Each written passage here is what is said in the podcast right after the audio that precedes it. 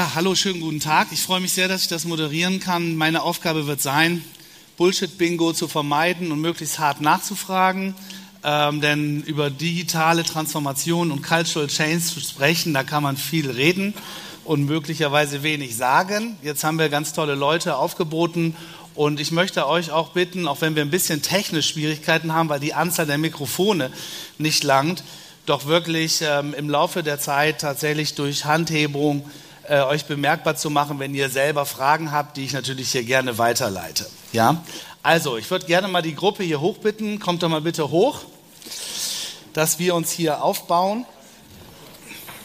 Wen haben wir? Wir haben als erstes, jeder würde sich gleich mit einem Satz, das ist versprochen worden, selber letztendlich vorstellen. Wir haben Katharina Heuer hier, Sascha per Pallenberg, Harald Schirmer und Carsten Wember, die allesamt aus ganz unterschiedlichen Institutionen kommen und vielleicht sozusagen macht ihr es noch kurz im Stehen, dann setzen wir uns, ohne dass wir müde werden. Ja, vielleicht stellt ihr euch kurz mit einem Satz vor. Katharina, willst du anfangen? Ladies first. Ja, Katharina Heuer. Ähm, ich verantworte die Deutsche Gesellschaft für Personalführung, das HR-Netzwerk seit 65 Jahren. Habe 18 Jahre Personalmanagement in zwei großen Konzernen mitgestalten dürfen. Eine spannende Zeit, aber jetzt auf einer anderen, aus einer anderen Perspektive macht auch sehr viel Spaß. Aber später dazu mehr. Ähm, Sascha Pallenberg, Ex-Blogger, Shitstorm erprobt und jetzt Leiter digitaler Content bei Daimler. Ich habe selber so ein Ding. So. Harald Schirmer, Continental AG, seit 89 dabei. Ich fühle mich allerdings immer noch jung. Digital Native hat, glaube ich, nichts mit Alter zu tun macht Digital Transformation und Change bei Conti.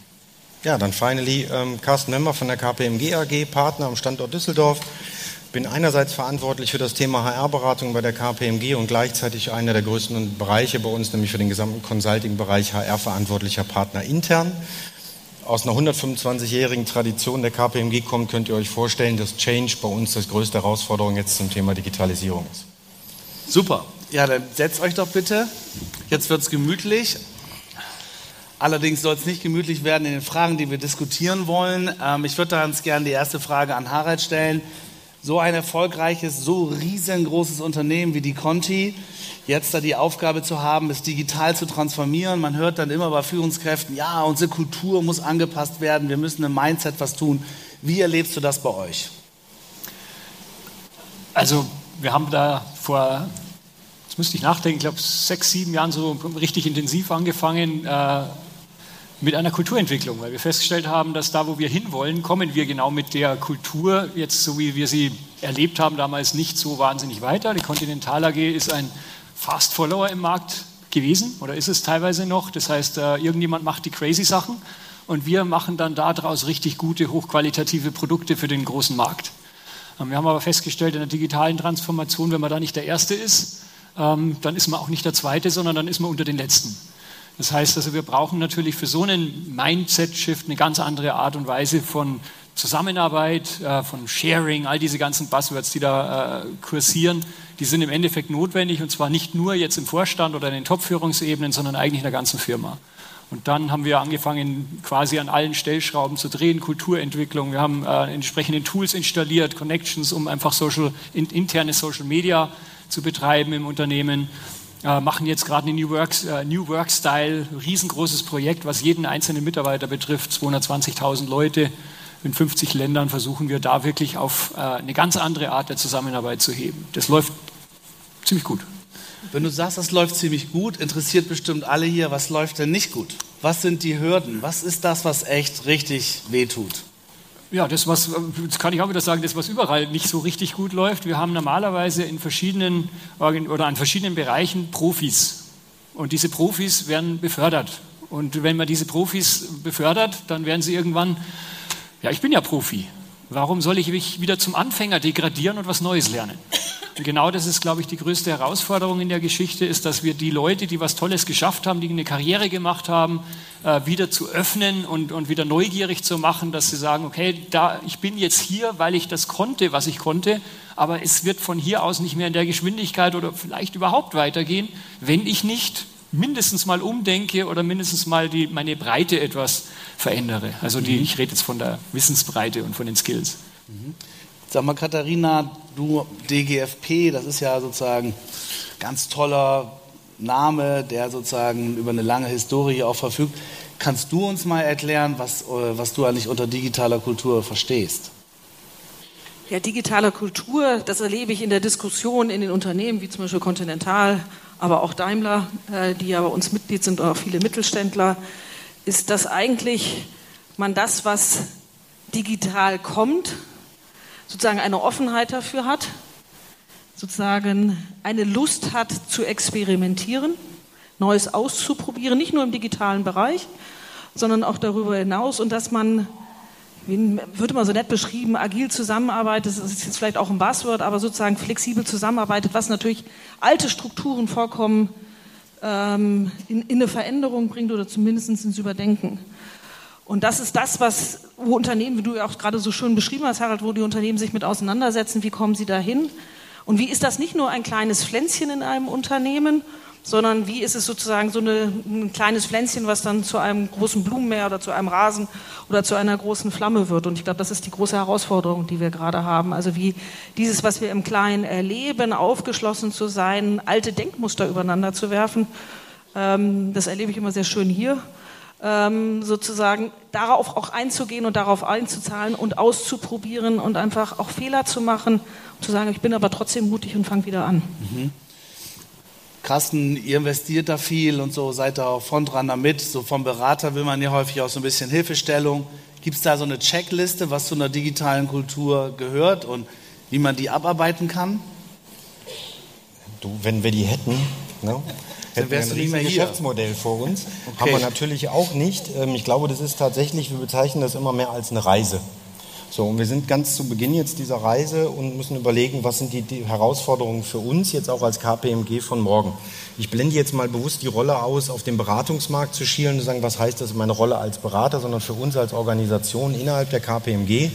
Und ohne jetzt zu viel über die Firma zu sagen, aber wer weiß, der, die meisten von euch wissen, wir machen Wirtschaftsprüfung, wir machen Steuerberatung und das ist natürlich ein, sind natürlich Bereiche, die massiv von der Thema Digitalisierung betroffen sind.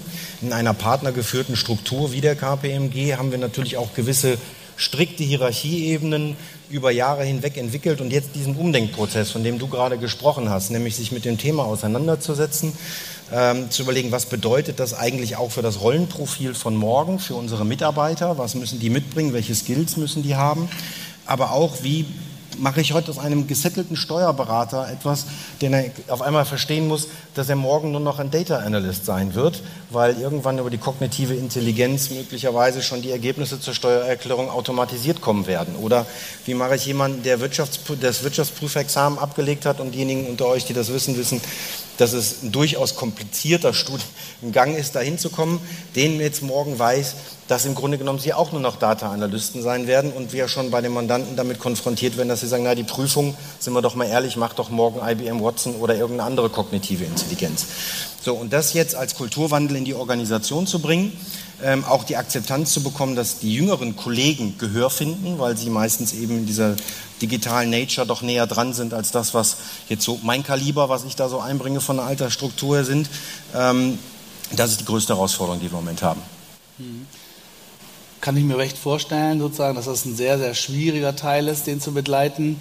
Ich meine, hier sitzt einer, der muss ja einen Schock gekriegt haben. Ich sag mal, wie kannst du uns dein Schockerlebnis mal mitteilen? Du bist jetzt bei Daimler und hast ja vorher was anderes gemacht. Äh, was war für dich eigentlich das Schlimmste? Kamera läuft. Die haben Stand vorne, ne? Du, also wir haben, äh, es wird ja gestreamt und wir wissen ja, Zetsche guckt ja zu, also pass ein bisschen auf, sonst gibt es aber bestimmt genügend im Raum, die dir auch einen neuen Job anbieten. Ihr seht ja schon, dass ich generell den Dresscode nach unten hin abgerundet habe in der Firma. Okay, und, ähm, sehr gut. Ich glaube, das ist in einer gewissen Art und Weise ein Kulturschock für beide Seiten, wenn du 15 Jahre lang als freies Radikal, Radikal durch die Publishing-Landschaft geschossen bist und ähm, in einem Team gearbeitet hast von, von zehn Angestellten oder zehn Mitarbeitern, dem, ähm, dann hast du natürlich gewisse Prozesse etwas anders umgesetzt, als wenn du jetzt auf einmal zum Erfinder des Automobils kommst, der auf irgendwie 284.000 Mitarbeiter hat und allein dessen internes Blog über 100.000 Besucher am Tag hat und irgendwie 40, 50 Redakteure. Dann stehst du am ersten Tag erstmal so da und sagst so, oh, das ist ein bisschen andere Hausnummer. Mhm. Ähm, ich hätte jetzt fast gesagt, das Schlimmste war ähm, die Bratwurst, die ich am ersten Tag in der Ölkantine gegessen habe. äh, würde wahrscheinlich aber vielen Kollegen am Band und in der Gießerei einfach Unrecht tun, die, denn die mögen das so. Ne? Mhm. Ähm, ich habe in den ersten fünf Wochen mich mehr oder weniger zum Vegetarier entwickelt, weil ich äh, lebe seit acht Jahren in Taiwan und habe zum ersten Mal erkannt, wie viel Fleisch in Deutschland gegessen wird und vor allen Dingen was für ein Fleisch.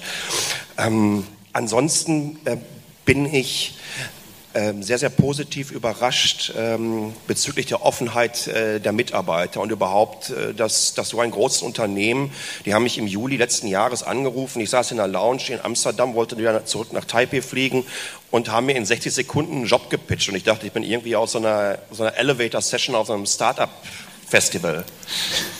Und ähm, dann hörst du das erstmal an, weil das wirklich überraschend für dich mhm. klingt. Und meine Frage war dann, ob ich in Taiwan bleiben kann. Ja, da können wir äh, verhandeln. Und auch das ist, glaube ich, ein, ein, sehr, sehr starkes Statement für den, für den internen Wandel innerhalb äh, der Daimler AG, dass sie ähm, solchen externen einfach die Chance bieten, da reinzukommen und ähm, vor allen Dingen auch die Chance geben, ähm, die entsprechenden Freiheiten, die auch, glaube ich, für so einen Job nötig sind, einfach auszuleben. Das ist ja, ich habe ja keinen Job, das ist ja für mich ein Lifestyle in jeglicher Form. Ich bin, ähm, Stuttgart ist, glaube ich, auch ein Kulturschock gewesen natürlich für mich. Tust du uns Damit möchte ich den, den, den, Schwaben überhaupt nicht. Es ist halt schwierig für mich, in einer Stadt mit zwei Straßen zu leben. Ähm, ich, ich mag aber das Essen sehr, sehr gerne. Und ähm, also, also Essen ist wichtig bei dir. Das ja, ja, ja, ja, in, in, in, in, jeglicher Form. Es, ähm, es ist schwierig, wenn du. Ich habe in den letzten 15 Jahren drei Wochen Urlaub genommen. Mhm. Das letzte Urlaub ist ähm, sechs Jahre her. Da war ich auf Bali 14 Tage. Nach sechs Tagen wusste ich nicht mehr, was ich machen soll. Das war alles so harmonisch und so langsam. Und meine Co-Gründerin rief dann im Hotel an, die sollten das Wi-Fi abstellen für mich. Das wird alles sehr, sehr nerven. Und dann bin ich die ersten vier Tage beim Daimler und wach morgens samstags äh, um 7 Uhr auf und weiß nicht, was ich machen soll. Das Büro ist ja zu. Mhm. Das sind, glaube ich, auch so, so, so, Dinge. Die Art und Weise, wie wir Arbeit definieren, ähm, wo wir Arbeit nachgehen. Ähm, und deswegen sage ich immer, 9 to 5 funktioniert da einfach nicht. Aber auch das lockert sich. Das war für mich, glaube ich, der größte Kulturschock. Dieses, ähm, ja, ja, irgendwann um 11 ist das Büro halt mhm. zu. Ist da was dran, wenn man sagt, wir kennen das ja viel von Autounternehmen, die sagen, unheimlich erfolgreich wegen der Effizienz auch sind und der Ingenieurskunst etc. Und jetzt werden die, werden die irgendwo zu Software- und Tech-Unternehmen mit einer ganz anderen Geschwindigkeit und tun sich da schwer. Erlebst du das auch so?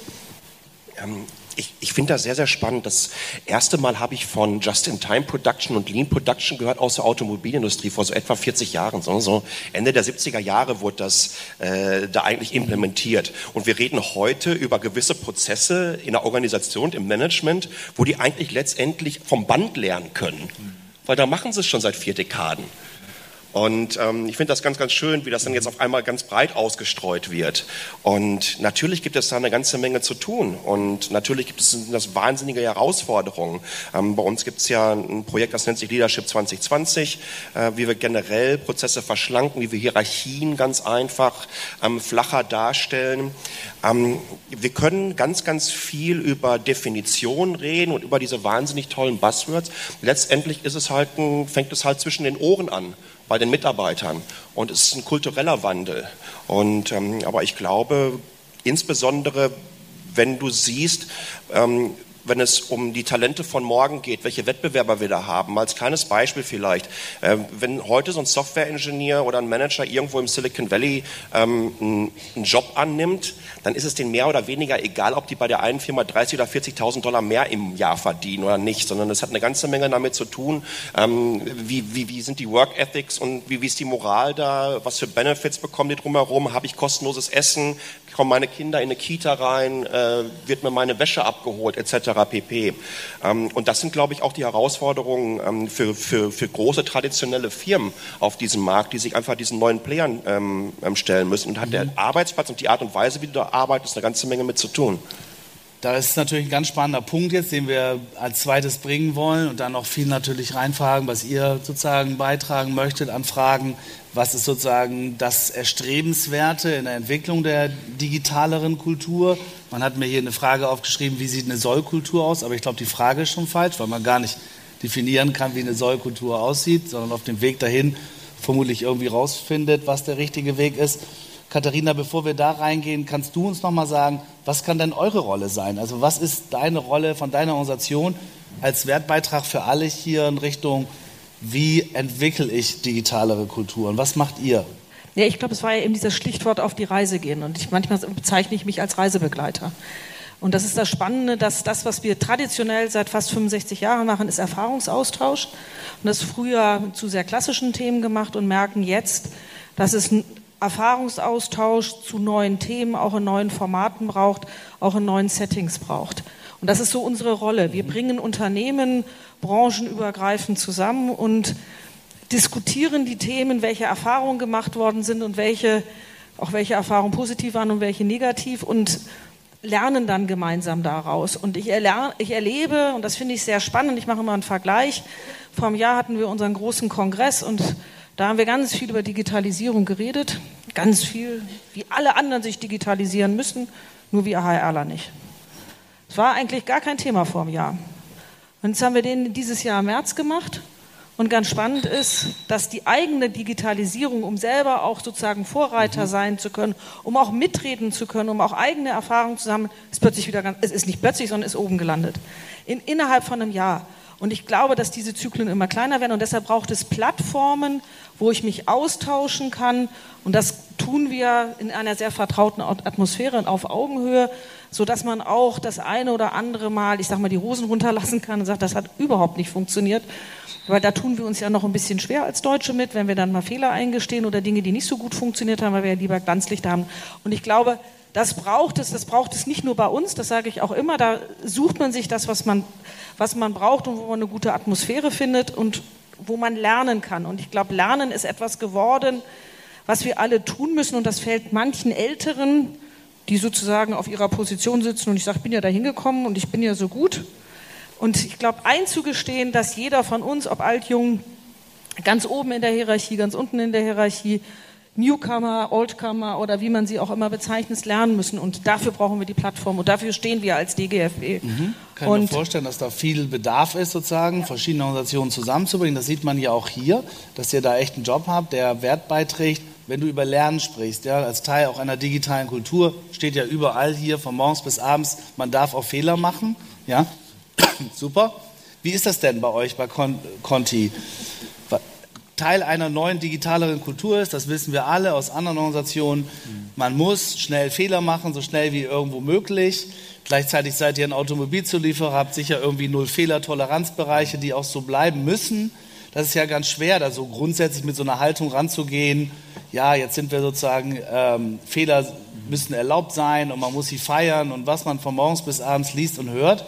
Gleichzeitig sozusagen werdet ihr dafür entlohnt, dass ihr in einer absoluten Präzision geniale Produkte baut, die über null Fehlertoleranz entstehen. Mhm. Wie kriegst du das hin? Wie, wie geht man da in so einer Unternehmung wie Conti mit um? Also ich glaube, erstmal muss man sich über die Begriffe klar werden. Ähm, man hat, glaube ich, also in meinen Augen hat man das einfach ein bisschen falsch übersetzt aus Amerika. Ähm, wir machen keine, wir wollen keine Fehler machen. Also wenn wir Fehler machen, dann sterben Menschen. Mhm. Relativ einfach. Wenn ABS nicht geht, wenn Airbag nicht geht, wenn irgendwas im Auto nicht geht, weil halt irgendjemand mal einen Fehler gemacht hat, äh, dann stirbt irgendjemand. Das will kein Mensch. Also dann ist Better Than Perfect, ist im Straßenverkehr keine gute Idee.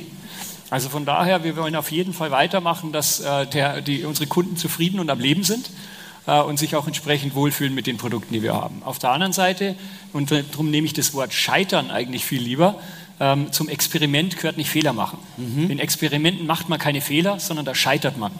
Und bei dem Scheitern lernt man. Und dieses Scheitern ist eigentlich, in meinen Augen, ist dieses Scheitern gemeint. Äh, Beispiel, wir hatten, ich komme jetzt gerade aus unserer globalen HR-Konferenz, ich war 2013 das erste Mal dort und habe von da live geblockt.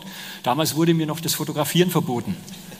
Äh, ich war jetzt auf der, auf der Konferenz, ich habe vor drei Jahren durfte ich dann selber mal einen disruptiven Vorschlag machen, wie man denn das auch machen könnte. Ich habe äh, PowerPoint verboten, ich habe Sitze und Stühle und Tische verboten, ich habe gesagt, die erste Riege bleibt sitzen. Also das war schon, hat schon wehgetan.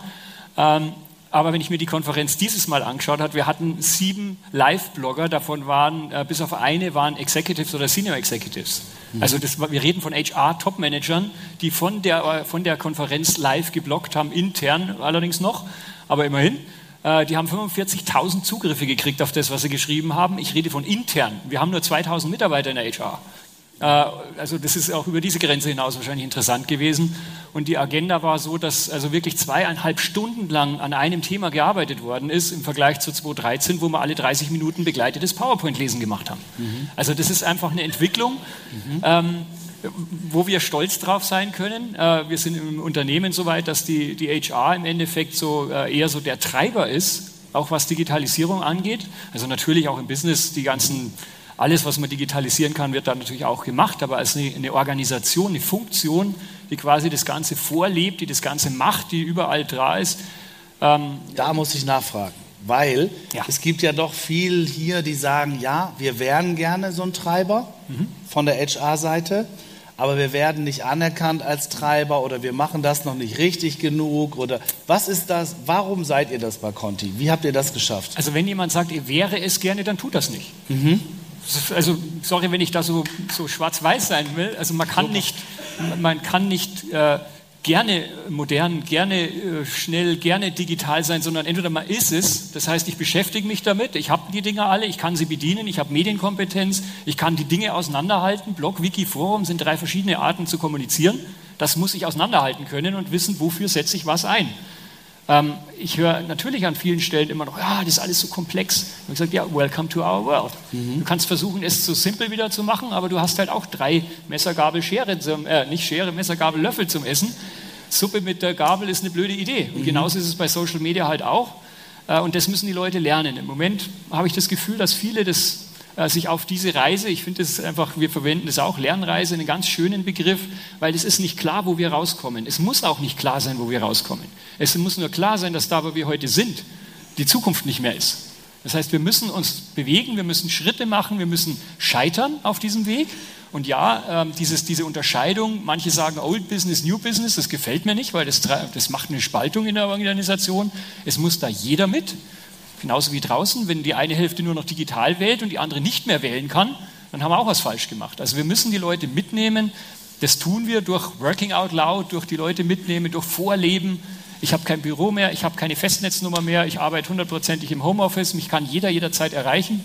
Ähm, also Vorleben, weil dann sieht man, dass es wirklich geht und nicht nur irgendwie eine vage Zukunftsversion von ein mhm. paar Evangelisten ist.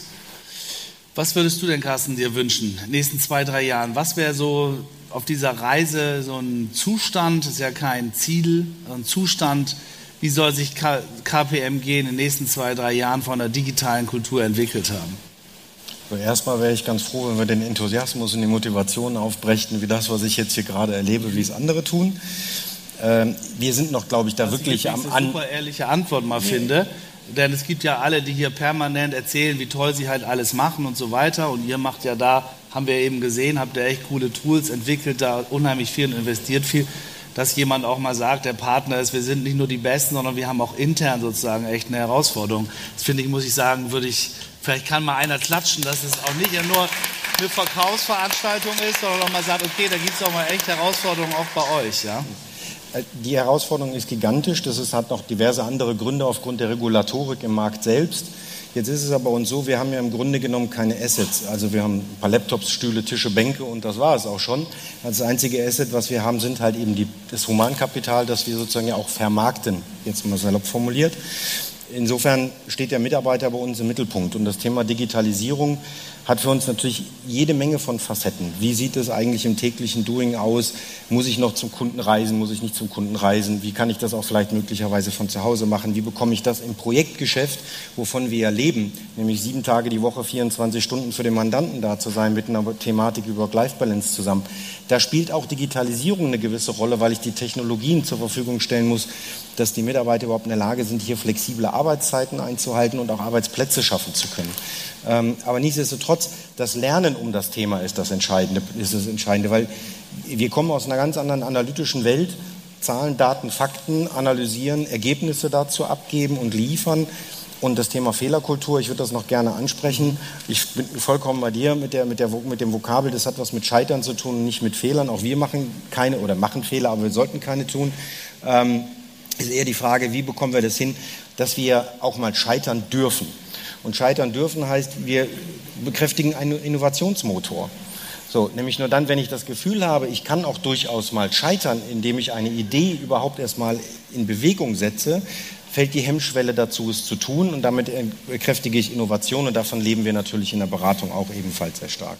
Was würde ich mir wünschen, war ja eigentlich die Frage, ich gehe kurz darauf ein, ich gehe immer eher vielleicht von einer Vision aus oder von einem Bild aus, wie ich es mir vorstelle, wie es sein könnte. Ich könnte mir gut vorstellen, dass es nicht mehr diese Silos gibt, die ich eingangs angesprochen habe, Wirtschaftsprüfung, Steuerberatung, äh, Unternehmensberater, Rechtsanwälte etc., sondern dass wir nur noch ausschließlich übergreifend in Teams arbeiten, nämlich das, was der Kunde für ein Thema hat, da sich zurechtzufinden, ich nenne es mal salopp Taskforce-Teams, die dann zusammenkommen und das Thema des Kunden behandeln, wo auf Augenhöhe miteinander hierarchiefrei diskutiert wird. Sicher braucht es immer einen finalen Entscheider, brauchen wir auch nichts vormachen, wir sind nicht ganz immer nur basisdemokratisch unterwegs, ähm, aber am Ende des Tages ist das ein Ergebnis produziert aus der Gemeinschaft heraus und eben auch diesen Innovationsmotor, den ich gerade beschrieben habe.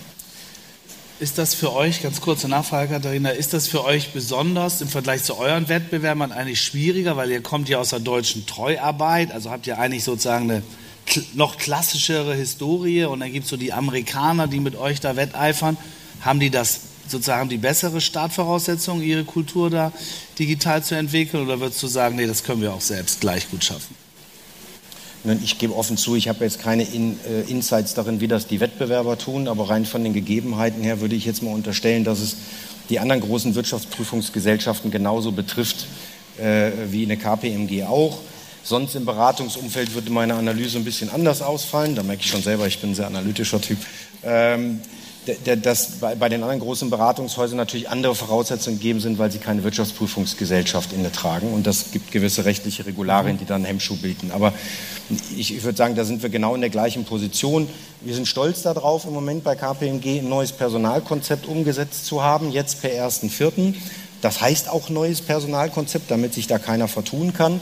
Ähm, insofern mhm. äh, wurde das jetzt flächendeckend großartig bundesweit ausgerollt ähm, und das stellt den Mitarbeiter in der Form in den Mittelpunkt. Und das ist die Brücke wieder zum Thema Digitalisierung, wo wir jetzt alle notwendigen Informationen über, wer hat welche Ausbildung gemacht, wer hat welche Projekte in der Vergangenheit gemacht, wer hat welche Skills erworben, im Dialog mit dem Mitarbeiter erarbeiten, was ist denn eigentlich sein Fahrplan, was hat er in den nächsten Jahren vor, möchte er ins Ausland, möchte er für einen anderen Bereich arbeiten, möchte er mal in einem anderen bei einem anderen Mandanten unterwegs sein, wie will er sich aus- und fortbilden, das mal in einem Cockpit zu haben. Mhm. Und das als Führungskraft dann auch entsprechend im Dialog mit dem Mitarbeiter im Rahmen des, okay. des Austausches steuern zu können, das hilft.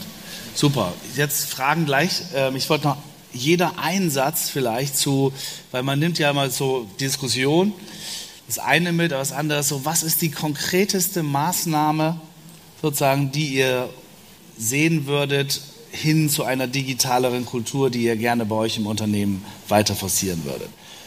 Nur eine, dass so jeder nimmt eine mit. Ja, Sascha, willst du mal starten? Machen. Das ist ja, wir können uns ja, wie gesagt, stundenlang oder, oder, oder monatelang in irgendwelchen Workshops kaputt mieten. Mhm. Ja, letztendlich gehe ich mal davon aus, dass die meisten unserer Mitarbeiter alle irgendwo so ein kleines Gerät haben, wo sie Zugriff auf das gesamte Wissen der Menschheit haben. Das steckt bei denen in der Tasche drin. Und das wird tagtäglich genutzt.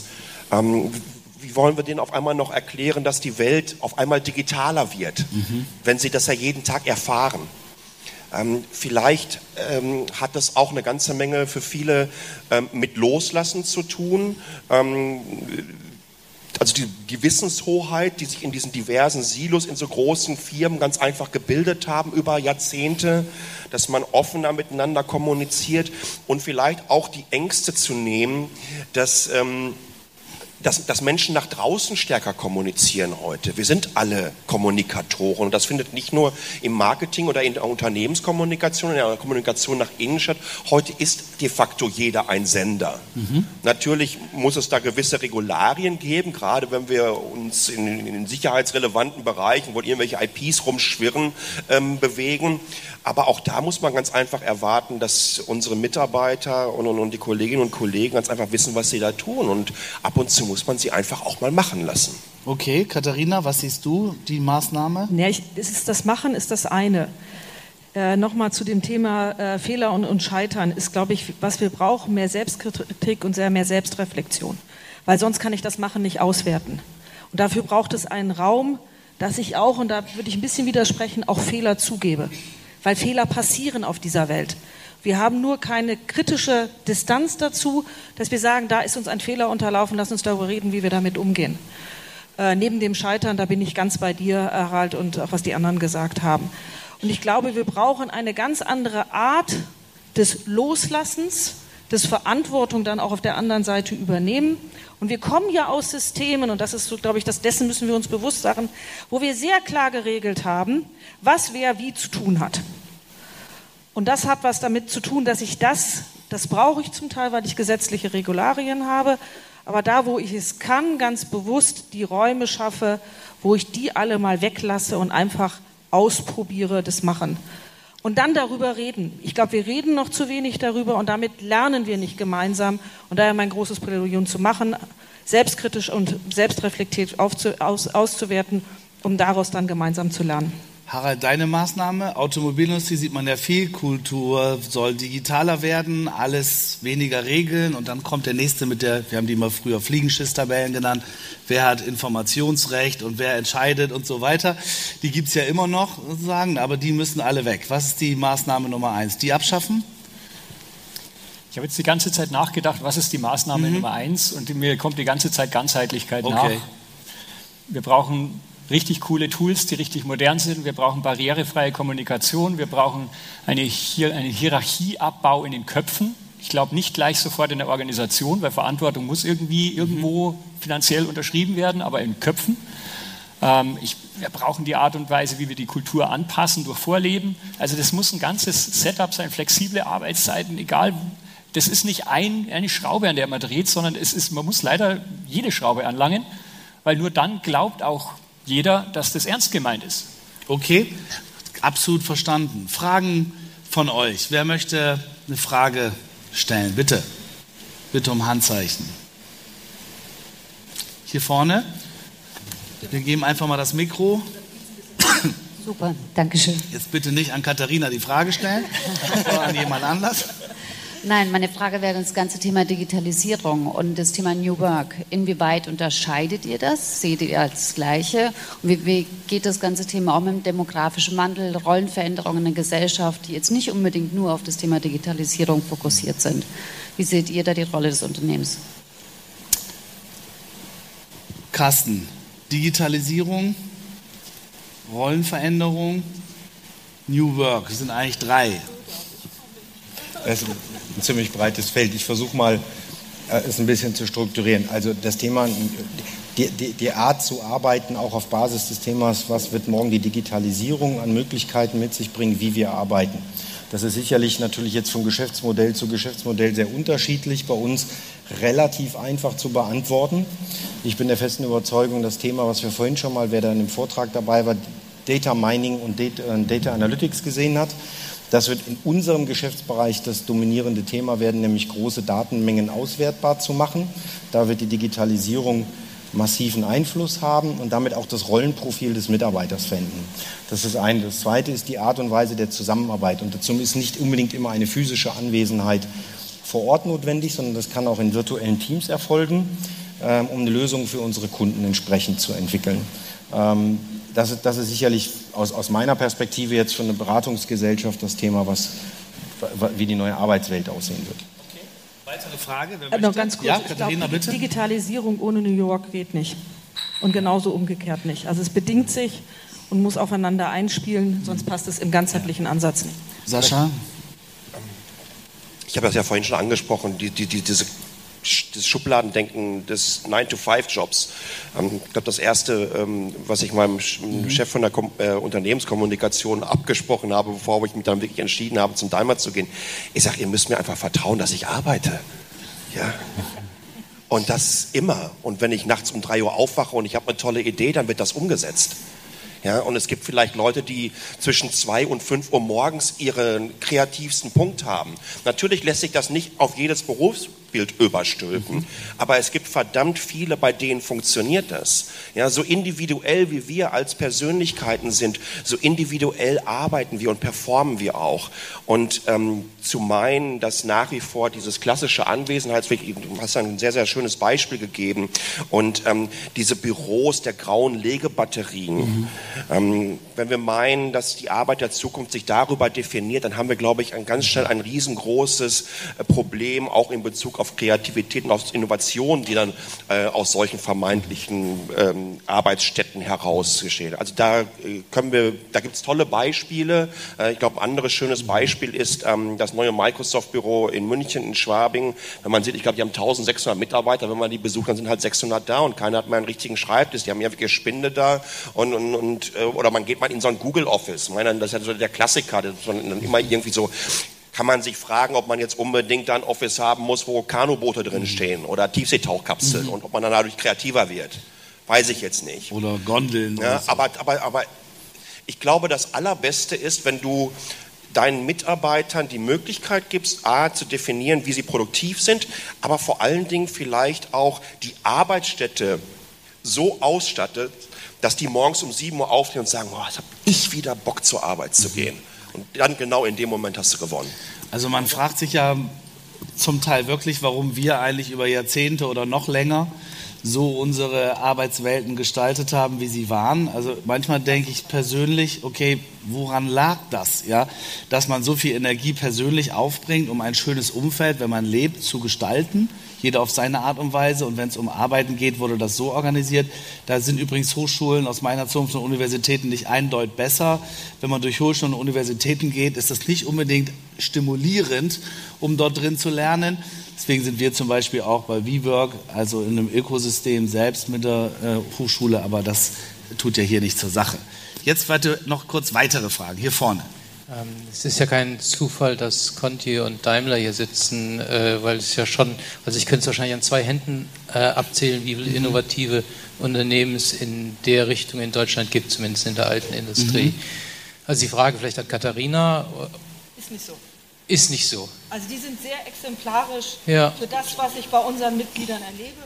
Und nicht, was immer nur gesagt wird bei den Großunternehmen, sondern auch inzwischen beim Mittelstand. Und ich erlebe es auch bei kleineren Unternehmen. Es haben sich viele auf die Reise aufgemacht. Absolut faszinierend zu sehen. Weiß ich nicht, ob man es verstehen konnte. Also es begeben sich nicht nur zwei und dann auch nicht nur DAX-Unternehmen, sondern ich erlebe es bei großen Mittelständlern, ich erlebe auch bei kleinen Unternehmen, ich erlebe auch einige, die sich nicht auf die Reise machen, gebe ich auch ganz ehrlich zu. Aber der Großteil hat angefangen. Da gibt es welche, die sind sehr weit, die das auch mit einer guten Arbeitsteilung gut hinbekommen. Aber ich erlebe auch kleinere Unternehmen, die sich ein Thema nehmen und sagen, das ist für mich sozusagen die neue Welt. Das ist nicht unbedingt immer die, die digitale Welt, das müssen wir, glaube ich, auch unterscheiden. Und die haben sich auf die Reise gemacht, absolut faszinierend zu sehen. Also da entsteht etwas, was mich persönlich sehr fasziniert und was ich finde, meinen Job einfach auch traumhaft macht, das alles miterleben zu können.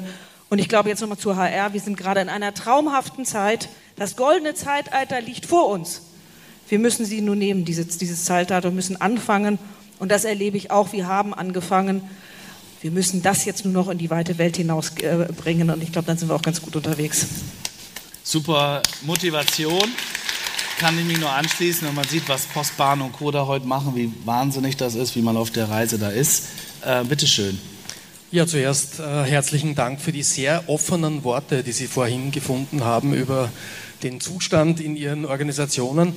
Ähm, meine Frage aus dem Hintergrund, Organisations- und äh, Change Manager äh, zu sein, ähm, wie sehen Sie oder wie gehen Sie mit den Downsides der digitalen Transformation um? Was ich damit meine, ist individuelle Überforderung bei Mitarbeitern, Digital Divide, Abspaltung bis hin zu großen Sorgen vor Jobverlust.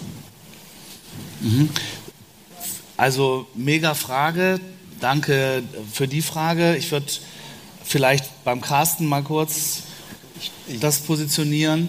Was macht ihr mit den Wirtschaftsprüfern und Steuerberatern, die sozusagen wirklich richtig Schwierigkeiten damit haben, Angst haben, auf der Strecke zu bleiben, nicht mitzugehen, ähm, Jobverlust, nicht mehr bedeutsam zu sein, keine Mandanten mehr in dieser Form so zu haben. Was macht man mit diesen Menschen? Ich, ich, versuche dem Motto treu zu bleiben, sehr, sehr ehrlich zu sein wieder an der Stelle. Und das mag vielleicht ein bisschen komisch klingen, aber wir haben diese Sorge ja gar nicht. Ähm, wir sind in der glücklichen Situation, dass wir so stark wachsen, dass wir eigentlich eher ein Problem haben, Leute zu bekommen. Äh, anstelle, dass wir Sorge darüber machen müssten, dass wir Jobverluste wahrnehmen durch das Thema Digitalisierung. Die größte Herausforderung ist jetzt, die Generation im Unternehmen darauf zu trainieren, und, das, und die Organisationsstrukturen so zu schaffen, dass wir dem digitalen Zeitalter überhaupt gemäß arbeiten werden in der Zukunft. Also sprich, was machen wir mit den Mitarbeitern, die heute da sind?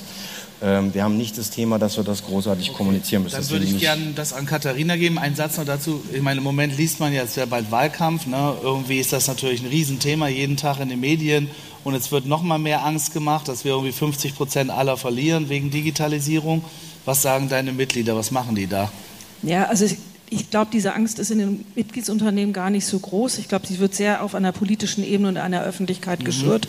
Heute hat das IW Zahlen ver äh, veröffentlicht, dass eine, eine, Million Arbeitsplätze bis 2018 entstehen werden. Ähm, ich erlebe zwei Welten. Ich erlebe eine Welt, wo sich ein, ein Geschäftsmodell digitalisiert. Und da erlebe ich, dass es Transformationsprozesse oder Change-Prozesse gibt, wo die Mitarbeiter mitgenommen werden, also ähnlich wie das KPMG macht. Dann gibt es äh, Unternehmen, die ein wirklich in ihrem Geschäftsmodell, jetzt nehmen wir mal die Telekom, ist glaube ich ein super Beispiel, die eben das Alte so obsolet wird und es gibt etwas Neues und die praktisch dieses Downsizing und Upsizing in einem relativ gut hinkriegen. Und daher gibt es ja diesen Begriff der Beidhändigkeit, weil sie beides gut miteinander in Einklang bringen müssen. Jetzt kann man das die alte, die neue Welt nennen, mag ich auch nicht so, aber ich habe noch nichts Besseres dafür gefunden. Und da wird es uns, werden wir HR dran gemessen, wie wir genau diese Transformation hinkriegen. Und da müssen wir sehr grundsätzlich über Dinge nachdenken. Wir müssen insbesondere darüber nachdenken, liegt die Verantwortung für Employability allein im Unternehmen? Heute liegt sie das. Und ich glaube, wir müssen darüber nachdenken, dass sich Employability einmal auf die Mitarbeiter, die auch eine Verantwortung dafür haben, und das Unternehmen muss auch eine Verantwortung für diese Transformation nehmen. Und da erlebe ich auch, dass die Unternehmen sich auf die Reise gemacht haben und diese Transformation mitgestalten. Und dann gibt es welche Unternehmen, die den Zug der Zeit auch wirklich noch nicht verstanden haben. Das zeigen ja auch Untersuchungen und die sich nicht damit auseinandersetzen. Und für die kann es und für die Mitarbeiter sehr verhängnisvoll werden. Aber es gibt auch Untersuchungen, dass Mitarbeiter dann in zunehmendem Maße Unternehmen verlassen, weil sie nicht sehen, dass die Unternehmen Antworten auf die Zukunft haben, auf die Digitalisierung und der demografische Wandel hilft ihnen, weil sie sich sozusagen woanders einbringen können, was früher nicht so der Fall war, weil einfach ein ganz anderer Arbeitsmarkt ist und sie auch da eine Marktmacht entfalten können. Das ist sehr spannend zu sehen. Kurz, Sascha, dazu nochmal ganz konkret. Ich meine, wenn du morgen woanders bist, bist du woanders und hast auch ein tolles Umfeld gefunden. Aber was sagt jemand wie du denen bei Daimler, die Angst haben schlichtweg, die Angst haben davor, dass solche Leute wie du ins Unternehmen kommen, die digital sind, die Veränderungen erzeugen etc., die aber seit 20, 30 Jahren beim Daimler arbeiten und ihr Umfeld haben und ihr Häuschen haben und links und rechts sozialen Status haben, der vielleicht drauf geht und spricht, die Frau, der Mann fragt, je nachdem wer arbeitet, ganz egal, ja Mensch, da passiert was, was antwortest du denen? Es gibt ja dieses schöne geflügelte Wort der German Angst. Ja, wir sind da wirklich sehr, sehr gut da drin, äh, immer versuchen, das Feld von der anderen Seite, von der negativen Seite aufzurollen. Ja, also wenn, wir, wenn wir so eine ähm, doch fundamentale Transformation, die wir in den nächsten 15, 15 Jahren durchmachen werden gesellschaftlich, dass die vor allen Dingen auch wahnsinnig viele Chancen bietet. Du hast ja gerade schon einen guten Punkt gegeben.